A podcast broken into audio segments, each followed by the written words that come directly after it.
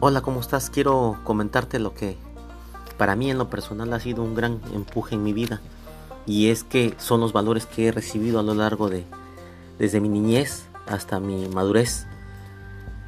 Estos fueron dados eh, por mi familia, por amigos, por conocidos, en los cuales uno va aprendiendo día a día, poco a poco, lo que es realmente tener una buena conducta. Hoy quiero también plantearte de que he sido una persona que ha estado también en altas montañas, pero también he estado en el suelo.